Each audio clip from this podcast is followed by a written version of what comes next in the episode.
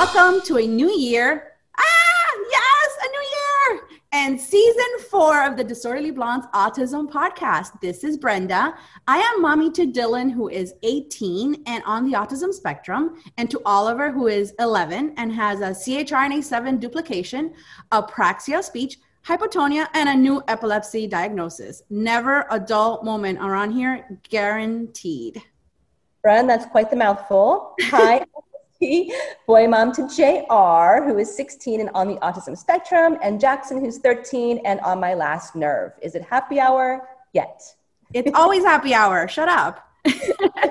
we have a very exciting episode for you today. Our guest, Dr. David Berger, is a board certified pediatrician with over 20 years of experience. He has developed a national reputation in holistic pediatric primary care, nutritional and detoxification therapies, and for autism, ADHD, and related disorders, and um, immune dysregulation, such as allergies, asthma, and autoimmune disorders, and also treats adults with these medical conditions. Welcome, Dr. Berger. We are so happy to have you with us today. Woo! Thank you very much. And although I have very um, dark hair now, I was actually born um, a, a, blonde, and uh, you know, and I do have ADD, so maybe I kind of do fall under the category of being a disorderly blonde. So who knows? Oh my god, this is the best news ever. it's funny. So many of our interviewees just so happened to be blonde. Like our first season, we are like, okay, when is it going to happen? Who's going to break this seal? But we're we're we're grandfathering you in. There you go. Thank you. I appreciate that. I I, have, I do have my mom has the photos to prove it. I, I ah. see those. well, Dr. Berger, as you know, you were born and raised a blonde in South Florida, graduated from, graduated from the Medical College of Pennsylvania, did your pediatric residency at the University of South Florida Tampa General, where you began using holistic therapies. Thank you. We feel, Brendan, I feel like a lot of medical students initially tend to follow a more mainstream approach. It's definitely not the norm. Why be normal?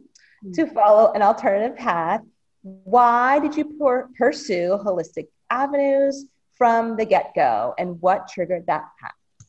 Thank you. Well, um, being as somebody who um, had always, um, since college days, taken a little bit more of an alternative lifestyle, probably stemming around from my original following the Grateful Dead um, through um, the last five years of Jerry Garcia's life, um, getting to see 48 Dead shows during my day, um, I was able to see a much broader world and a and world of people who are looking things from an alternative perspective in the first place.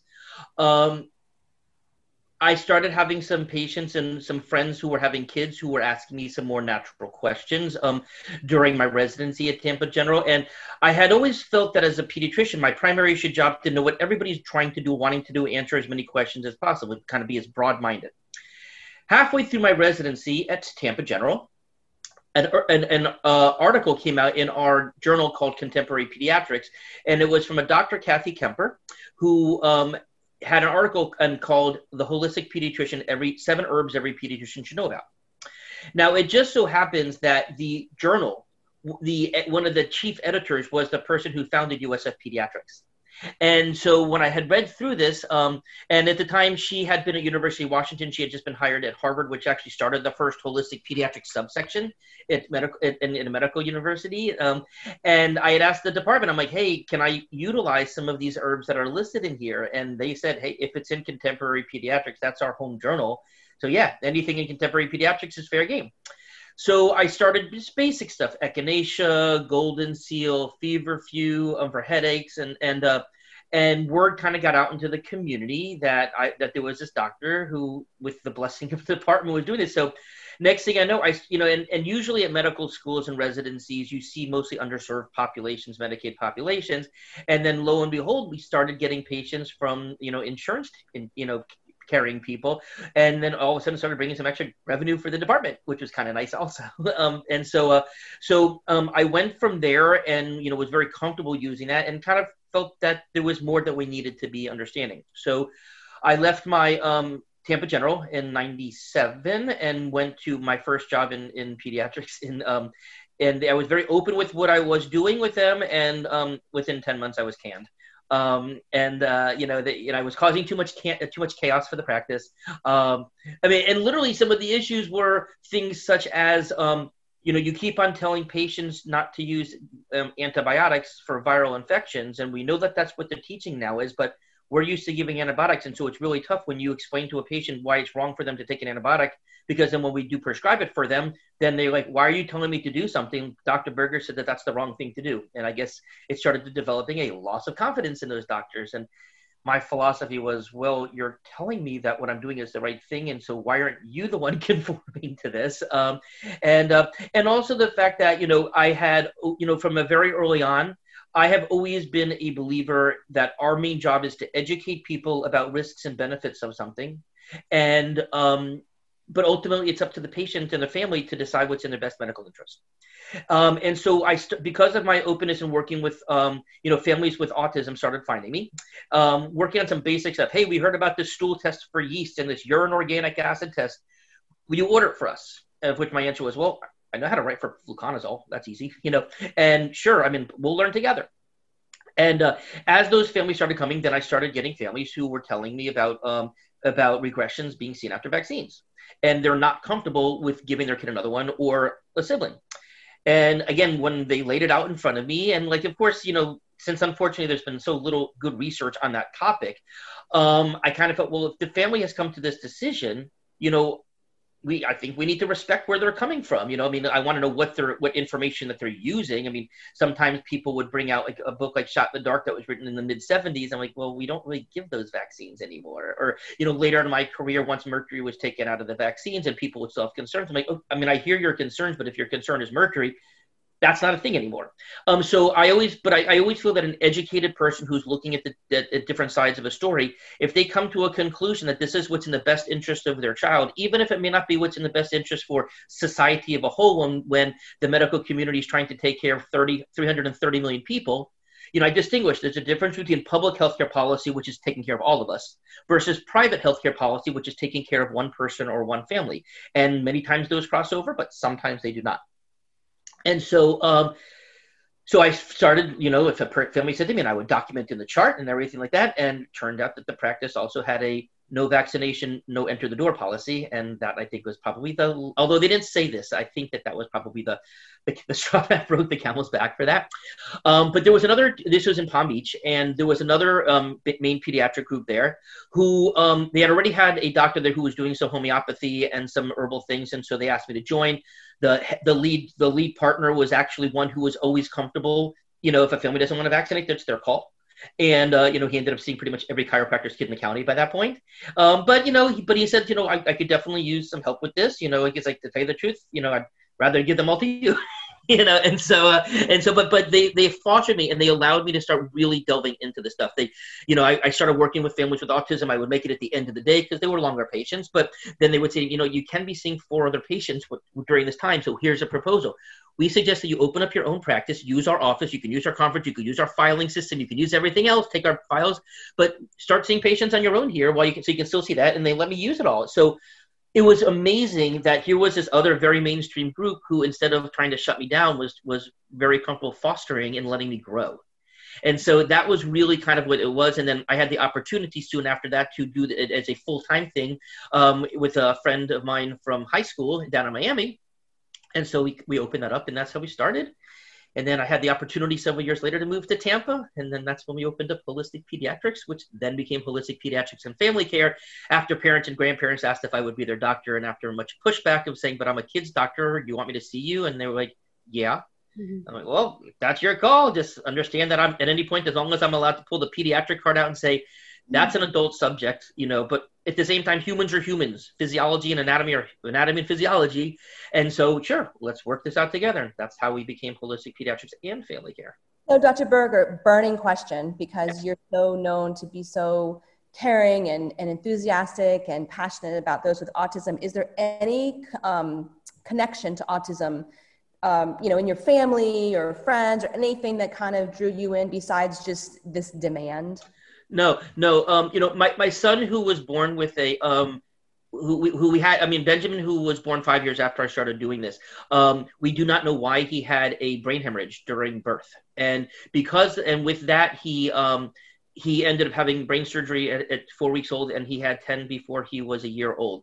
And so that definitely left us with a special needs child with a lot of delays. Communication was never an issue for him but you know physical development and a lot of sensory issues. And so you know he, he has subsequently been diagnosed in high school um, with high functioning autism by the criteria of it. But you know it's like you know we know some people have an under an under an underlying medical metabolic issue or medical issue or neurological issue. So you know I, I you know i do see a lot of my sensory issues and and ADD in him, and I just think that um, all from all of that time and everything that he had to go through, I think may have been just kind of like pushed him a little further than where where I was at. But he's doing great. Um, but but yeah, but in terms of my early starts, it was just I'm a pediatrician and my goal is to take care of kids, and my goal is to be open to hearing what people have to say, and that's really how it got started. Awesome. Um, as you mentioned, you have been in practice since 1997 and an advanced practitioner of biomedical therapies, advocating for the Autism Research Institute philosophy since 1999. In 2005, uh, as you said, you finally opened your practice um, in Tampa. And personally, I am very familiar with the ARI philosophy, the former DAN protocol. Um, Dylan started the holistic approach around 2005, um, almost immediately after diagnosis. And I feel like I almost missed you because I used to go to the doctor down in Miami Beach. Um, so I feel like we just missed paths when um, when we started there. Um, yeah. What I wanted to know was, can you explain the philosophy the philosophy behind ARI, and to discuss how you integrate that with conventional medicine? Absolutely. So, I, I think if we were to maybe con- say it in just a few words, it's root cause. Okay, w- you know, why is this happening in the first place? Okay. And like you know i kind of i start like the one analogy that i make is like a kid who has add and even if they do remarkably well on ritalin it's not because they have a ritalin deficiency Okay, what is happening in their body that's making them need to take a medication in the first place? So, kind of, you know, the, the, the gut brain connection was really the first thing that I was keyed into on regarding both healthy foods when we were learning about the casein gluten free diet, the role of candida, clostridia, the microbiome as a whole, as that whole thing has grown. Um, and so, that was kind of like a you know certainly an initial thing. So you know but i almost like put it into it even simpler. If there's too much of something lower it. If there's not enough of something increase it you know? And so when we start doing our tests for vitamin d for zinc for iron when we start looking at the methylation pathway if you have an mthfr mutation and you cannot activate folate to methylfolate take methylfolate. Um, you know if there is a pathogen growing in your intestine get rid of it so that was really kind of like where the core of all of this came. And we've just built knowledge over time. You know, we we we had learned pretty early on by about 99 2000 about the um, the role of methylation and MTHFR and what was happening with um, heavy metal toxicity. And you know, when I start, you know, when I've kind of took the approach, well, if you don't look, you're not going to find. Okay, and then when I would start doing single dose chelation challenge tests with pre versus post urine, and if I saw no metals in the urine before, and 24 hours later I'm seeing mercury and or lead or arsenic or those things, and I'm assuming that the patient didn't eat a shark and mercury sandwich, then you know something happened there. We gave them something that's supposed to remove it from their body, and it did. So, and the cool thing about that is that you not only prove that the kid had the metals, but you had the treatment to then fix it, which was kind of neat. Um, and so, you know, that was really kind of like some of the earlier starts. And then just kind of as I've gone along, you know, over the years, I have learned more from parents than I have from any other doctors, conferences, or anything else like that. So, I, you know, I always encourage parents bring bring something to the table for me. I'll, I'll tell at every first appointment. I'll tell the patient anything that you hear about, read about, dream about, divine intervention, meditation, or otherwise. If you think it's going to help your kid, even if it sounds kooky, I want to hear about it. I've had, I had, in, in the very first, you know, what really this is again, this is going back 17 years. Mm-hmm. I had this mom who, when I told her this, she came back next appointment. She says, "You know, I had this dream twice this week about vitamin B2. She's like, I don't even know what that stuff is. I see it on cereal boxes, but you told me to tell you. And I went through all of the oat. I went through everything. There was not a single lick of any evidence that the kid should take extra vitamin B2. But then I, one question we always ask ourselves, what's the risk versus benefit of doing something? Okay. And I said to myself, what's the risk of giving this kid vitamin B2? Well, the answer was a big fat nothing right? So I said, okay, well, I can't say it's going to work, but I'm not worried about hurting somebody. Let's give it a try. Turned out to be the best thing we ever did for that kid. The patient was a patient for over two years at that point, and it was the best thing we ever did. I still have no scientific reason as to why, but I'm sure glad that she mentioned it. So mommies, that's kind of mommies know best a lot of times. Mommies know well. That's the way I look at it. I mean, I you know I figure you guys have a woman's been tethered to their child for nine and a half months. You kind of get a little connection that way. But you know, I tell people I'll take my wife's my wife's instinct over. I mean, I have good medical instincts. I'll take my wife's instincts for my kids over my instincts any day of the year. Mm-hmm. Yeah. So, Dr. Berger, for those um, of our listeners who we're trying to reach who are just meeting you, they're already in love with you because you're so charismatic, so amazing, but you may have been throwing out like nine or 10 or 19 terms that are very new to them, okay. which is fine, which is great. We, we know, and they're going to learn so much from watching and through our show notes, but it, to put what you just said in a nutshell, which is impossible because you're mm-hmm. amazing but what what I want to kind of let parents know is or ask you why is early intervention and a methodical treatment of the whole child so important especially for our listeners parents whose kids are probably likely on the spectrum? Sure absolutely. Um, obviously first and foremost early intervention is key because of because of how ch- children develop okay? It's not an on-off switch you know, it's not like you go up, you buy a car the first day and it's supposed to work at its best. Okay. Yes, you should, you know, you should do checkups on a regular and tune-ups on a regular basis and, and deal with things before you got a clunker. But in human development, the, you know, there, there is a progression. So the sooner that you find it, the more, the sooner that you can allow the normal rate of development to hopefully occur. So, you know, when I tell a family who comes in with a child with who's three years old with autism, who's functioning at a 12 month level or a 50 month level, what I tell them is, you know, yes, it would be great if by six months from now that he's completely caught up. I say, don't expect that. What I want you to see, hopefully, is does your child gain six months of skills over the next six months? Does your child gain 12 months of skills over the next 12 months? Very obvious when a three year old has the communication skills of a one year old. Not so obvious when a 13 year old has the communication skills of an 11 year old. So if I can if I can obtain that, so the earlier we intercede, um, from that perspective, the better chance that we have to kind of get things going for as long as possible. But also, let's face it, we're all set in our ways, whether it's us as a parent and how we treat our kid, or the kid themselves. We're all creatures of habit, and so how much of this? Not that it's necessary, in, that it's um, that it was something that they were born to, but if a if a person is doing X behavior for a period of time, there's a good chance it may take longer to get out of that behavior because that's just what they're used to doing as well. But in my experience, you know, I mean, and, and that doesn't mean that I, I mean, I've seen teenagers and adults with autism who have made remarkable, remarkable improvements.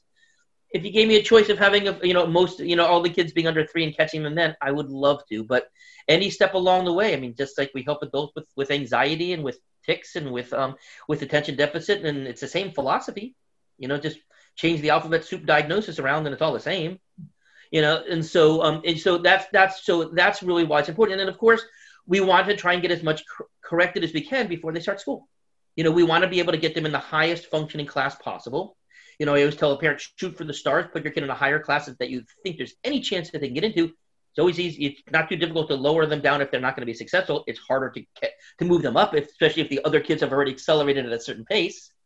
But I want to get them there, and then you know, obviously, you know, I look at the biomedical approach as pulling up speed bumps so things can move faster. But I also look at all of the therapies as the path itself to recovery. But, you know, again, and, and it's great if a kid's showing, you know, three months worth of skills um, on, on, a yearly basis and a therapy gets them to six months, great. If I get them to nine months, even better. So I, I do look at the two hand in hand. You know, when people say, oh, should I just do one? Should I just do the other? I would say, no, if the, the best chance of success is doing both if you've met one child with autism, you've met one child with autism. Child you know autism, this. You know this still given the, given the extensive time you have spent with um, our children on the spectrum we are curious to know what are some of the similarities that stand out in the majority of the cases. So for example deficiencies as you mentioned in vitamin d glutathione gut issues that you are never surprised to find that yet another child on the spectrum has the same thing. Yeah. Um, yes and yes. Um, you know but also there's the uniqueness of them all too. You know so by the time of my second appointment I don't know that I have any two children who are on the exact same protocol. Okay, so there are similarities, but of course there's those differences, but we can identify them. You know, certainly, am I seeing, um, you know, in all honesty, as much as I'm seeing for abnormal MTHFR, and for those who don't know, this mm-hmm. is the enzyme that activates folate, turns it into methylfolate. It's it's dictated by a gene. So all of the proteins in our body get there, the enzymes of our body get there based upon reading our genetic code.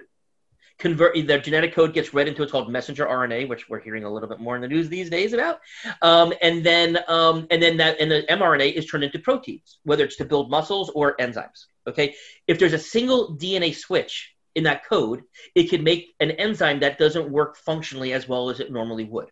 Okay, so in the case of this MTHFR, if your body can't take folate and turn it into methylfolate, take methylfolate. Now, I am finding even more likely abnormalities, though, in another one called MTRR, which is a same type of reaction, but for vitamin B12. MTRR takes B12, turns it into methyl B12. If you're having difficulty with that connection, take methyl B12. You know, and so and so we actually I use a, a, test panel called the Max Function from a laboratory called Maximize Genetics. And it tells us about 70 different genetic markers that are all in this kind of realm. Every single thing that's abnormal, that can be abnormal, it's all natural. There's no pharmacological rec- discussion anywhere in it, but pretty much anything that's an abnormality, that there's something you can do to make that enzyme work better. Sometimes um, it may be that you that there's an enzyme called cystathionine beta synthase (CBS), and CBS, um, even if there's a mutation there, if there's a good amount of vitamin B6 present, it seems as if it works better. Okay, vitamin B6 happened to be the very first nutritional um, supplement that was found to help children with autism This dates back to the 70s. Okay, now we think we know why. Why maybe does it help some people but not the other? Maybe it was because the people it didn't help had the gene right in the first place and didn't need the extra B6. You know, it's a challenge though because we can't get anybody to research this because who's going to research take vitamin B6? Because let's face it, what drives research in this country? Money, right? Who's going to patent it? Who's going to make a buck off of it? Um, that's the way it goes, you know. And so I don't know that we're ever going to see the type of research that's truly needed in order to get the breakthroughs that we need to, and for a, a lot of people to believe it, right? Because you know, there's certainly going to be doctors out there that says, "Okay, show me in a study," right? And I can say, "Oh, I can show you in 20 years of experience." Want to talk to a mom? You know, but that's not going to be the same level of evidence as show me in a study. Okay, so that's one of the inherent ch- uh, challenges that we have um, in our community is being able to get other buy-in unless you've seen it yourself. And for the record, both of sorry, sorry. For the record, both of my kids uh, have an MTHFR mutation. Yeah. So there's that. there you go. So, Dr. Berger, like anything in medicine, we know once kids are treated from the inside out versus just masking their symptoms, they tend to focus more, improve cognitively, and just in their overall general development. How do you feel about the terms recovery or cure when it comes to autism? Do you believe recovery or curing is possible, or does it give parents false hope? Okay. I'm more comfortable with the word recovery than I am with the word cure. Okay. Um, I have children who are patients of mine through the years on the spectrum who are now indistinguishable from from their from their from their peers. Do some of them have some residual ADD? Do some of them have some residual anxiety that needs to be dealt with? But in terms, you know, the word that I when I describe myself best as a physician is functional, functional medicine. Okay. And that really comes down to how are you functioning or not functioning? And how can we address those? Okay. But I have kids who were absolutely told uh, when they were toddlers, you know, start saving up so you can find an institution when they're graduating or when they're when they're when they're 18 who are now successful in college you know, who are in grad school now, you know, and, you know, you would never know in a million years that this was a person. I mean, we have the video evidence to show it. Um, that you know so we see that so we ha- we and so that's how i say the word recovered to me recovered is to be a functional member of society you know and and that's kind of how i want to look at it but i've never used the word cure um, you know i know that um, you know, part of the reason why defeat autism now lost the word defeat is kind of it seems like are we trying to defeat autism? Or are we trying to improve the lives of autism and maximize it? And that was a very fair question. Plus the fact that the Divers Action Network actually sued us for the initials DAN because once we started using hyperbaric chambers to treat, they oh. felt well that has to do with scuba diving, and and we just figured that we weren't gonna um, fight that in court because they sued us for that. So we said we said we I guess, guess you have to drop the name Dan. And so when we were actually thinking of another name, and as you know, we came with MAPS. Um, but but um, Dan, I you know I kind of came up with the this. Well, why don't we just turn the letters around to NAD and just call it not another diet? you know, for um, you know, since so many of us have gone through the dietary uh, you know, roller coaster of all the different diets of, you know, I, I think it's interesting that if one tried to do all of the diets that we have heard has been helpful for people with autism, we're stuck with water you know and so um you know so i just thought that was kind of a cute way of just turn the letters around um but yeah so you know but but can we see significant improvements that kids can be successful in school with minimal aid with minimal um you know extra services necessary? I've seen it. So it happens. Why it's not everybody that's what sometimes keeps me up at night. You know what what am i missing in this kid that i was able to do to the other? What I'm, i've got to be missing something. I've got to be you know and so you know i will tell parents you know even if i don't have the answer for you now you may want to check in with me in a year or two because you never know what the next great recovery, um, discovery was, you know, and we continue to see that now, you know, as we've started to learn more about mitochondria, which was not part of the, um, which was not part of the discussion. Now, as we're talking about anti-inflammatory diets and not just a casein and gluten-free diet, but what causes inflammation in the gut? besides the infection. We know that there's other things. So when we start talking about GAPS diets and body ecology diets, those that are aimed to optimize the flora the pH. We know that what happens in the gut affects everywhere else. Mm-hmm. So we're learning as we go. I know a lot more now than I did five years ago. God willing, I will know a lot more in five years from now. Mm-hmm. Mm. On your blog, you periodically update your recommendations on what to do at first sign of sickness. Such a useful document, and I, I love that. You even added a new one on the coronavirus respiratory virus information and treatment recommendations. I highly yes. recommend to our listeners checking those out. When it comes to raising a healthy child in a toxic world, can you share a few tips for parents of newly diagnosed kids on simple things they can do or things that they could stop doing right away in their daily lives to improve some of the very limiting effects that go hand in hand with autism? Certainly. Well, I do believe that, um, and you know, one of the things that, my, and one of my big projects that I've been working on for a while is our preconception to infancy project. Okay. So ideally, I would love to get families before they conceive in the first place and get the mom's nutrition. You know, dad he gives one really important cell, but it's just one. Mom's going to be the incubator. Um, so, you know, ideally, I want to address this before a baby is conceived and during pregnancy, and the importance of breastfeeding and not having C-section, so that we can avoid um, as much as possible um, that the baby can get the flora as they pass through the vaginal canal, which becomes the birth, you know, the the gut flora. You know, I tell people that if you're um, going to have to do a C-section, and people get kind of weirded out until I explain it better after your baby's born, take your vaginal juices and give it to your baby. You know, people get grossed out by that. I'm like, how's that any different than when the baby was passing through in the first place? If it would have been vaginal delivery, your baby would have got that. Um, so try to set, set things right to begin with. And we know the importance of breastfeeding, um, you know, the importance of how we bring in foods. And, you know, the, you know, I don't bring in grains when I when it's time for baby foods, I start talking about fruits and vegetables and proteins, and you know, and really don't find much use for um for a lot of carbs. You know, you need some obviously, but you know how many kids just get stuck on cereals and carb, carb, carb, carb, and that's not so great. So again, setting the gut right, setting the diet right, getting the nutrition. So I'm focusing on moms when they're nursing on making sure their vitamin D levels and their zinc levels are optimized, and that they're in the you know, and and, the, and then as every baby becomes as they're turning nine at nine months old, I order a lead, uh, besides a lead level, I order a zinc level, I order a vitamin D level, this methylation MTHFR pathway that I was talking about, and I correct those things by the time they're one year old.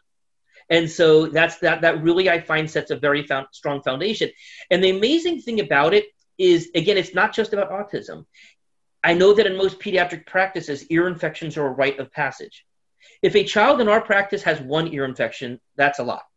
And we probably only have had you know a handful of kids who have gone through it, but the average uh, number of ear infections of patients in our practice is zero.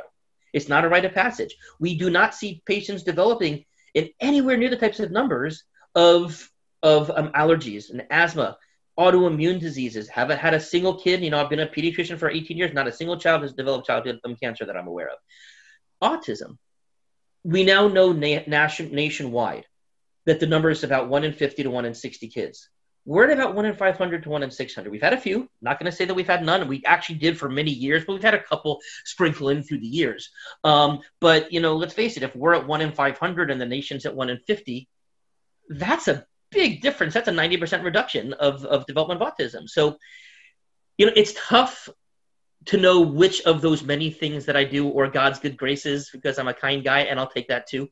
But it seems very clear that the overall outcomes that we're getting with our patients is just so drastically different than what's happening in the rest of the world. So, you know, I, I wear it with a badge of honor, but I'm still like, well, what is it? Do I really have to give everybody that many things in order to accomplish it? But I'm like, well, I don't have any evidence otherwise, so I guess I do. Well, I think you had us at hashtag vaginal juices. Um, but I, and you answered this question. We were just going to ask for parents looking to conceive or who are already pregnant. Do you really believe that autism or related disorders can be head off at the pass with proper testing, nutrition, and supplementation and juices? Yeah, that was great. That, yeah, that, that's that's you know I, I always am very selective in choosing my words that is my experience over 20 years and that's certainly the experience of other people who have started following this philosophy.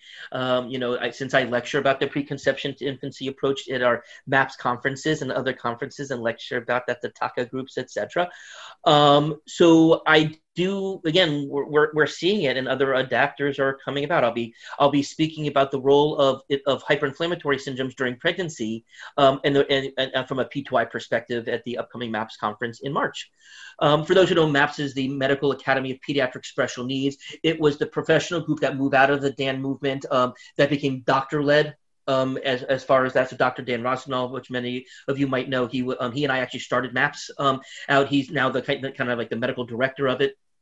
I'm still on faculty and speak at it, um, but a lot of the most of the big names that you would have heard of are all part of our MAPS community. Um, in 2016, you launched the Holistic ReLeaf, that's L E A F, formerly named Family Medical Cannabis Clinic, to help qualified patients use medical cannabis as a treatment option. That is a whole lot to unpack with the limited time that we have, but one of the hottest topics nowadays, so we have to touch on it. How Absolutely. in the world did you become involved with medical cannabis? Okay, well, it actually, um, from an educational slash professional perspective, goes back yeah. to my first my freshman year in college, but not what you would think I was about to say. okay, that's something different. Um, the very first paper that we were asked to write in my freshman year English class was we had to come write a letter to a congressman, senator, somebody in government official, um, arguing a controversial point. And I had been feeling, well, the legalization of, of marijuana when you come into account of taxation, purity, criminality, etc. I, you know, I what was supposed to be a three-page paper became a seven-page paper documented with citations for every line. Got my first A in college, um, and um, and that was kind of the thing that really kind of set me in the right direction.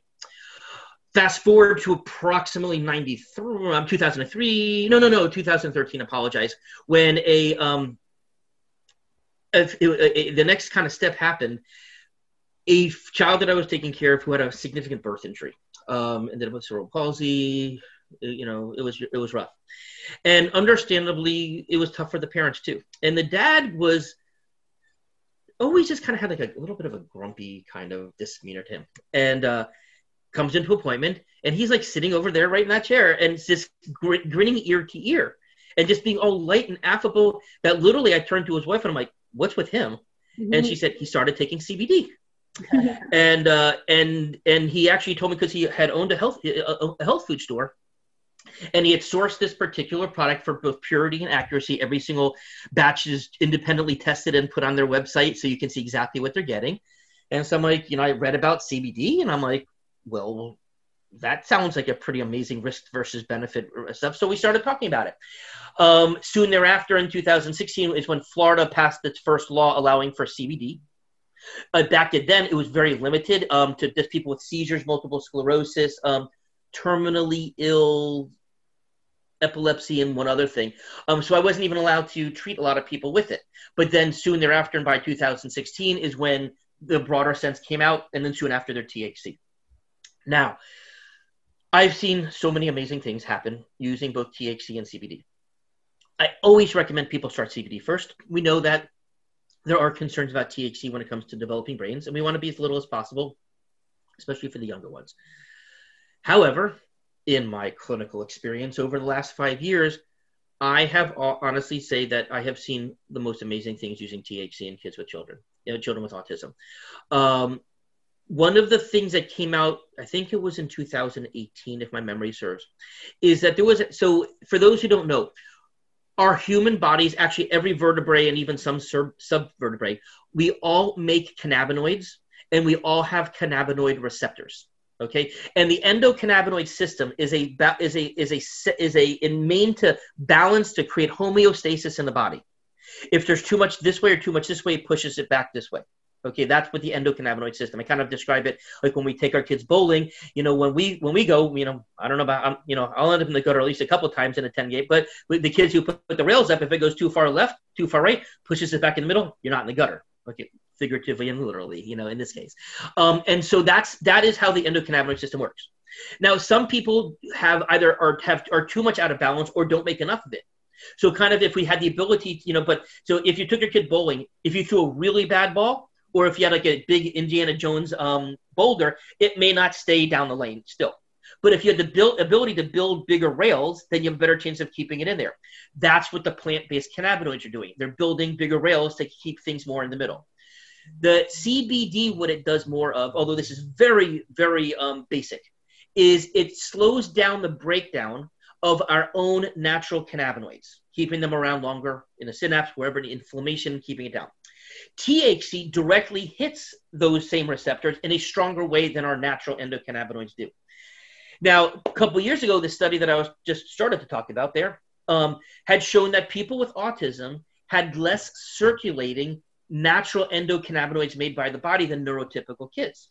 Okay, so it would make sense then that if CBD and THC is boosting that, you you know, and, and, and I think that probably the reason why the THC is so helpful in a lot of these kids is that if you're not making that much in the first place, and you give them CBD, yeah, it may boost it, but it not, may not boost it a lot because if you're not, if you have not much to boost in the first place, how far can you get that? But since the THC comes in, it to me is almost like a replacement type of therapy, kind of like a person who doesn't have enough insulin can take insulin. The overwhelming majority of children on the spectrum that I have on THC, they do not act high, they do not act stoned. And I ask every single parent this question because that's part of my introducing because we always take a very similar to I do biomedically, a very slow, steady approach, one thing at a time and to observe. I tell a parent, hey, you know, thank goodness, you know, even if your kid drank a whole bottle of THC, you may have an interesting few hours in your hand. But you didn't break your kid. Your kid will wake up the next morning and it'll be as if nothing happened. Okay, so there's a great safety aspect there. So, um, and another really interesting thing, though, just as general, CBD actually blocks the intoxicating effects of THC. So, if I do see kids that fucking seem a little tipsy, I can increase the CBD and I can take that away. So there's like this balance between the two chemicals that we're able to um, to work with that can make it really great. But my good, I, I mean, I have kids on the spectrum who are taking 50 milligrams of THC three times a day. Now, if you knew anything about it, that would get an elephant high. Okay. Mm-hmm. And then again, they're telling me, no, it doesn't. And some of it's because they're taking the CBD. But I have people who are taking no CBD, patients with autism, and just those higher levels of THC. And they're not acting high. So it's, it's that's going to be one of the more interesting um, um, observations that I've made about that because you would certainly kind of think the obvious, the, op- the opposite. And without naming uh, patients' names, can you think of like a really um, just incredible example of an improvement that stayed um, with the continued use? Yeah, well, I, I, would certainly say, I mean, the most drastic is the seizure kids. You know, um, you know, which again we know that especially during the second de- decade of life, that becomes quite a thing for people with autism. Um, but oh my gosh, um, I have seen people completely stop having seizures off of all their seizure medications, and it's phenomenal. Interestingly, I you know I see a lot of kids who have to you know come off of their stimulant medications as well. Now, this is where we get a little bit more complex into it when we start talking about sativa strains and terpenes. You know, I, I can talk for about an hour and a half on just this one topic alone. Um, but there are certain terpenes which are more stimulatory in nature, whereas there's some that are more calming and sedating in nature. And those more stimulating ones, similar to a stimulant medication, gives kids more attention and focus. And people like, so you're helping attention and focus with marijuana? You know, it just most people that went, I mean, yes. I mean, you know, how, you know, really, I'm like, well, they're not asking me for their prescription for for their for their stimulant medications anymore, or they come back and they're like, yeah, I'm off of it now. Pain medications also, for, again, not necessarily in the autism world, but for for people with pain. I mean, the fact that we're getting people off of OxyContin, You know, it's it's pretty amazing. But you know, so but what I really really see the most in terms of people on the spectrum is as, as really behavioral control and irritability. I have seen a few kids who have shown significant improvements in their communication skills. Those are kids who I who I found so far have really had some speech but not yet functional or or kind of plateaued. I have not seen a kid who has never spoken a word start talking with it. I don't know that I would have expected it to because that's not how I, I, you know, my understanding of the system that I wouldn't have expected that to. But I do have families who are coming. Yeah, he's communicating better. Yeah, he's listening better. Yeah, he's um, able to be around other kids more. He's just more calm. He's not tearing the room apart. He's not jumping all over the place. He's not, you know, he's in, and also on the social side, you know, and obviously we know one of the things that cannabis will bring and the reason why it is a recreational use thing um, is because it does make more people social, right? You know, people want to dance, people want to sing, people want to be joyous, people want to hang out. And so, um, you know, and, and that's what I tell the family. So, you know, you know, and what I also differentiate is, you know, I say there's a difference between being stoned versus being high. We'd all like to be high in life. Again, it comes back to the functionality. But if you find in the process that your child does want to sing and wants want to dance and wants to be more um, loving and hugging to you, love that. Wonderful. That's great. That's not wrong one of the dearest stories that I've had, and this was with a very, very affected child. Um, pardon me, young woman by the time I, I got to her. So she's 26 now. I think she was in her around 2021 when I started with her. And she was, um, you know, wheelchair bound. And her her family would always love, and she just loved hearing Peter Pan songs. And they, you know, and sometimes they would, you know, and, and so and so they were singing, "You can, you know, I can fly, I can fly." and she just stood up out of her wheelchair. Now, granted, and she just said, "I'm gonna fly," and then, of course, very quickly had a very big flood on it. But it was just like she got it. You know like i mean there was a connection there you know and so and so now i mean again she would she now she, loves dancing. They now know they have to hold on to her to do it but they can get up they can dance with somebody. And imagine having for 20 years never being able to do that with somebody and then you can. You know those little bit of nuggets in there. And for another family who doesn't deal with a child with autism they may not get how important that is to, to you know when a family you know I, I, had a kid again and it wasn't cannabis related but this is a good 15 years ago who the mom said you know this is the first year of christmas that he wanted to be involved with putting the tree up.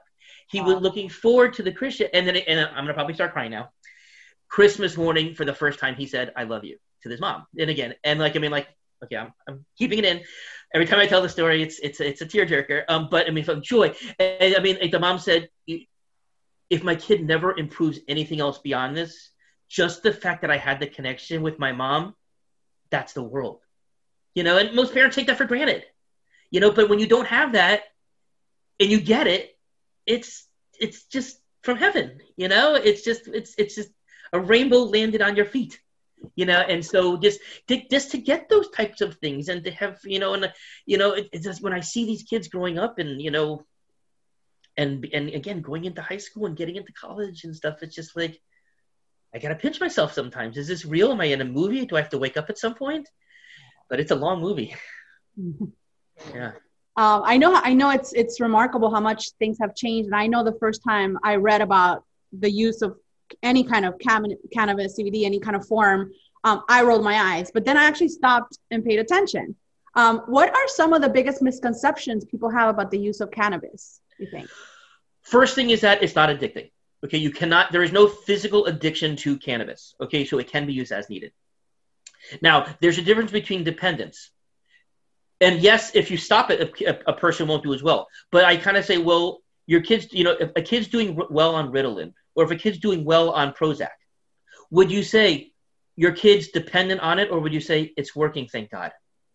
You know and so that that's probably the biggest conception is that people think it's it's an addictive substance which it's not although it can have that dependence because it works better.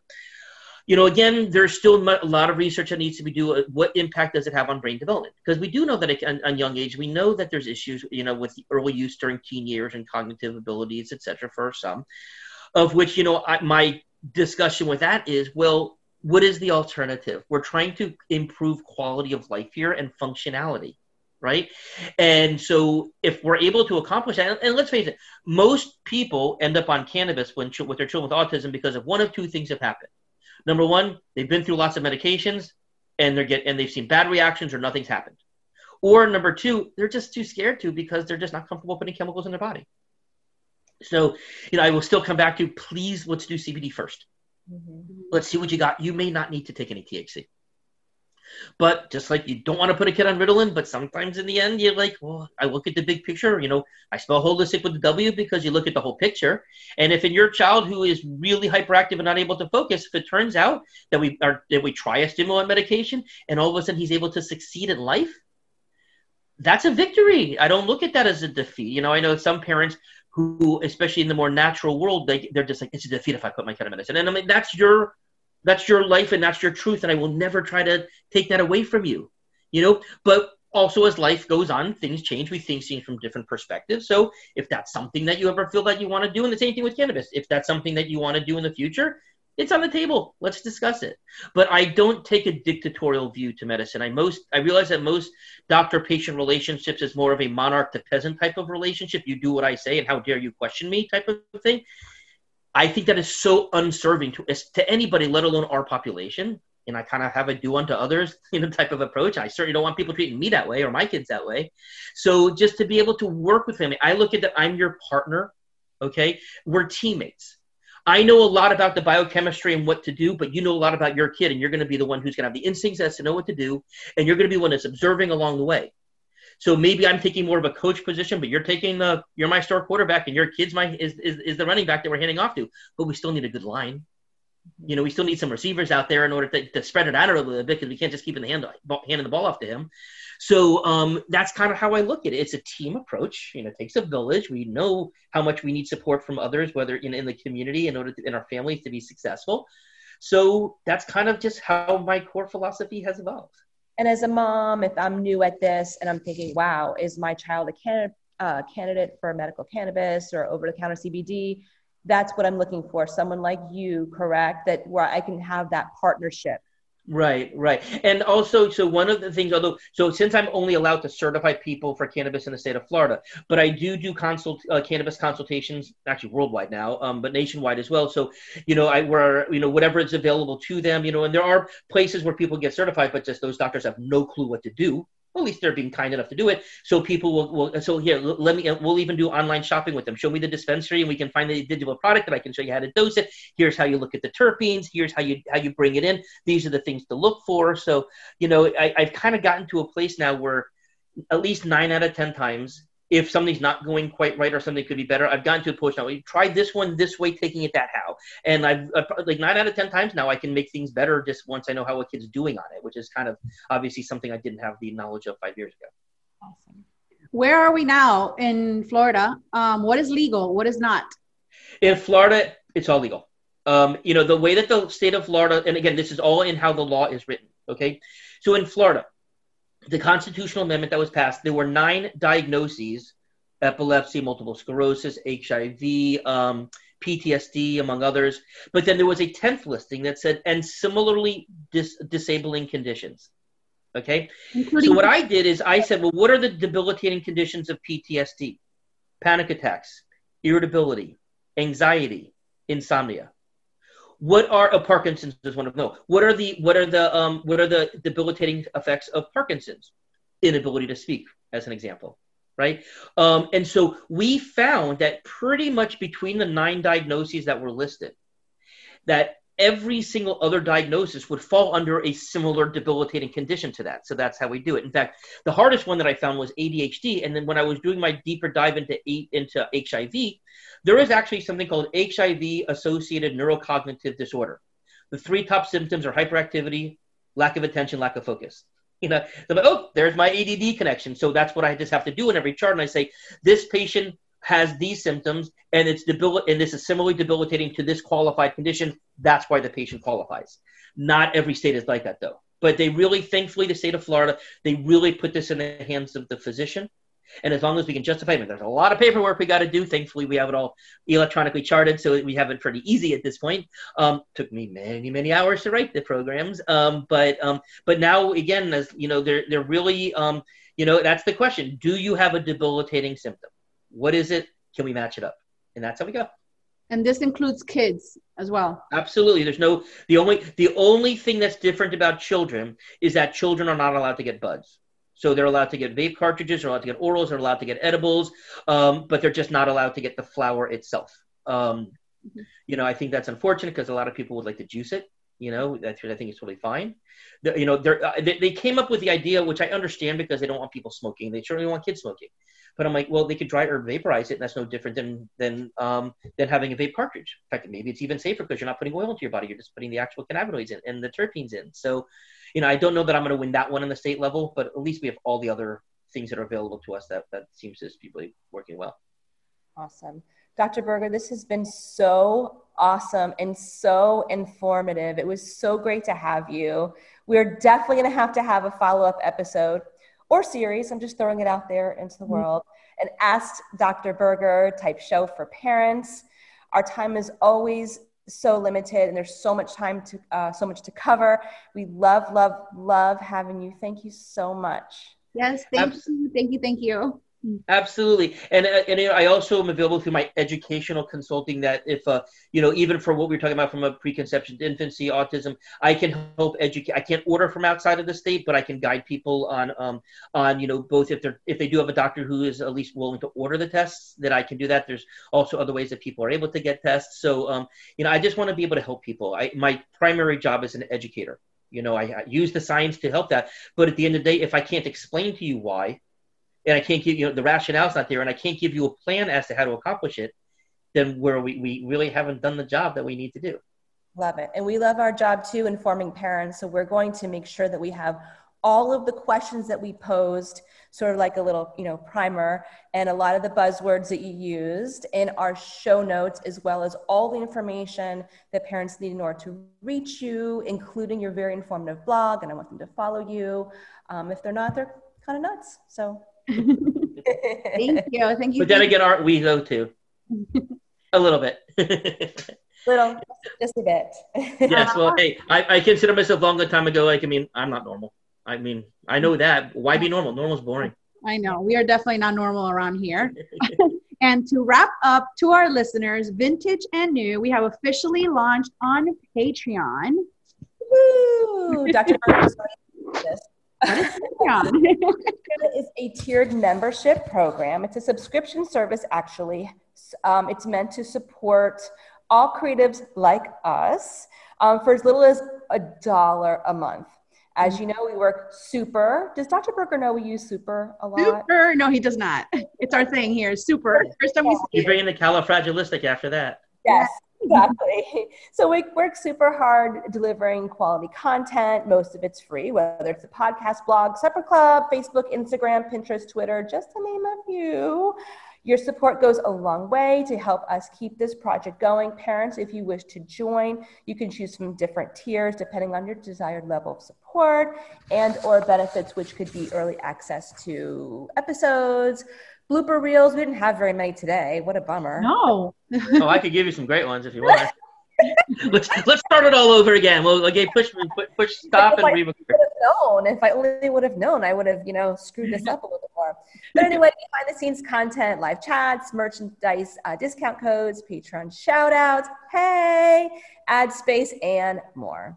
No worries. Podcast episodes will always remain available at no cost. The charge is only for added perks and exclusive content.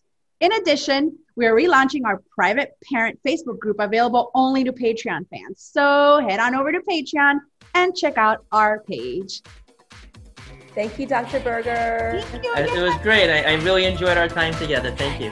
That's it for today. Thank you for listening. Bye. Bye, everyone. Bye. Hey.